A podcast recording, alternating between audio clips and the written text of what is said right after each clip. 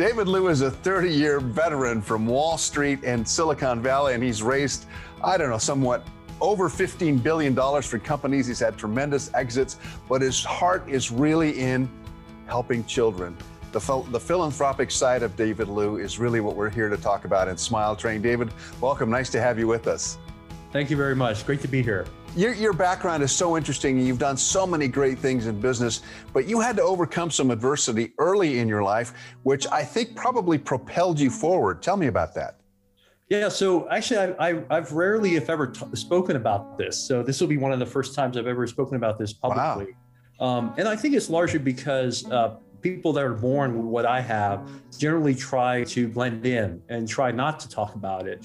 Uh, but as, as I'll explain here in a minute, um, it's very hard to because it's highly visual. Uh, so I was born with a bilateral cleft lip and palate.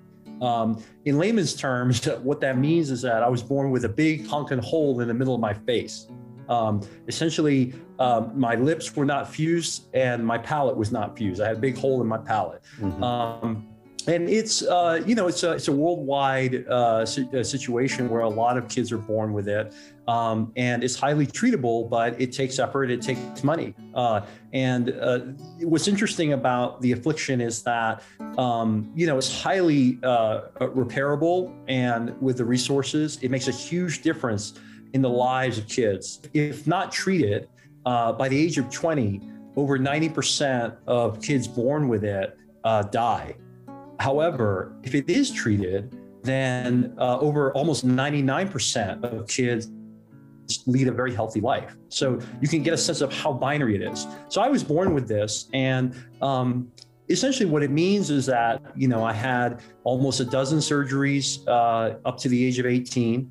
Um, it meant that there were many, many summers that I spent at the hospital. So while while other kids are playing softball or you know doing great things uh, as they're growing up, you know I, I was in the hospital uh, being intubated and uh, having you know lots of uh, things uh, poked and prodded. Um, but you know, thankfully, um, you know, it didn't have some of the other impacts that typically affect some of the kids. For instance, uh, you, you, know, usually it does result in some type of speech impediments. Mm-hmm. Um, hopefully you would appreciate that that I, I speak pretty well.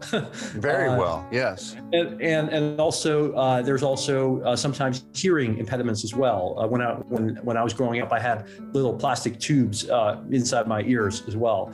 It means that lots of people stare at you, and um, despite all that, you know, I, I did well in school. I, I, worked really hard.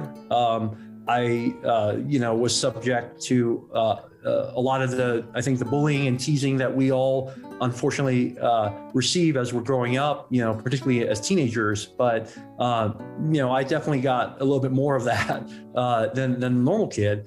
Um, and uh, I would I would admit that it made me quite introverted um, up until I started my career.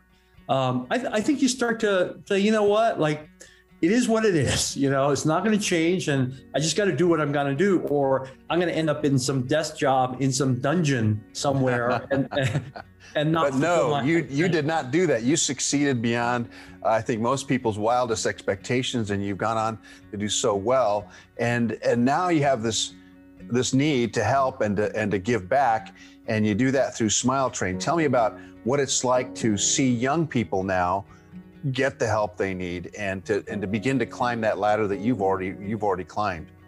You know it's it's it's really amazing to, to give back in this way because uh, it's very tangible it's very visual. You can see the impact right away.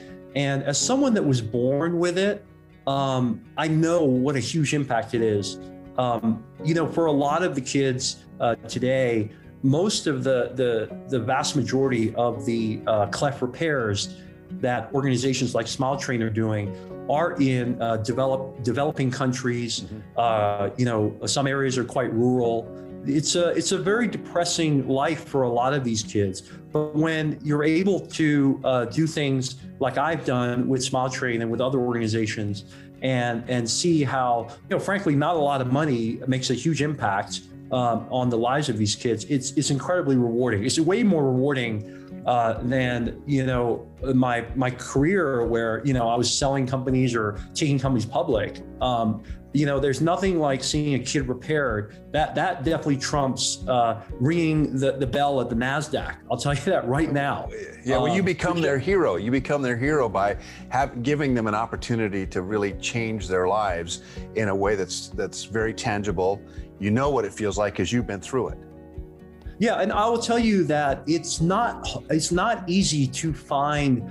Um, uh, mentors or uh, even uh, inspiration that gives uh, kids hope. Um, I'll tell you, when I was growing up, uh, you know, God bless my mother. You know, she raised me, and and I asked her, you know, like uh, we were living, we grew up in Hong Kong, and I asked her, you know, are there any other any other successful people or well-known people that have what I have? And what's interesting was it was it was hard for her to name anybody. Uh, and and the, the only person she named was an actor, Stacy Keach, uh, yeah. who played Mike Hammer, right? And. I was like, okay, uh, okay, he's he's famous, you know. Uh, but obviously, you know, well, I, I, worked with I worked with Tom Brokaw at NBC News, and Tom Brokaw, I don't know if you know this, uh, had the same condition. Yeah. And and he, his face was repaired and everything, and and he had trouble with L's and R's. And so uh, when he said my name, he had a really hard time saying it. And I used to actually, we used to have fun talking about it. But uh, it's interesting to me that, yes, there are successful people who have had to overcome this.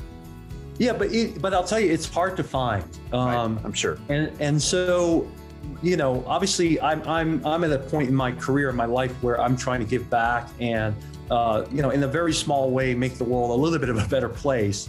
And I think one of the things that I'm hopeful of is that uh, kids, parent, kids that were born with clefts, uh, parents that are scared and have kids with clefts, um, they can reach out to me or look at me and go like, okay, you know, this guy was born with a really severe version of this thing, and he turned out all right. You, you know, he's not he's not in the dungeon like you know that. Frankly, I was worried I would end up, uh, but he's not all right with his life, and so um, my hope is that, you know, if I can just be inspiration for one or two kids out there who say, okay, I can do it, you know, screw this. I'm not going to let, you know, uh, the bullying or the prejudice affect, you know, my my aspirations, and I'm going to try to do the best I can. Then, then that that's what I really hope for. Well, God and, bless you. You're a good man, and, and I know these young people appreciate your support.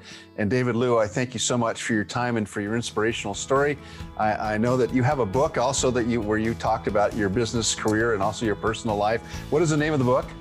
Uh, the book is called uh, The Way of the Wall Street Warrior Conquer the Corporate Game Using Tips, Tricks, and Smart Cuts.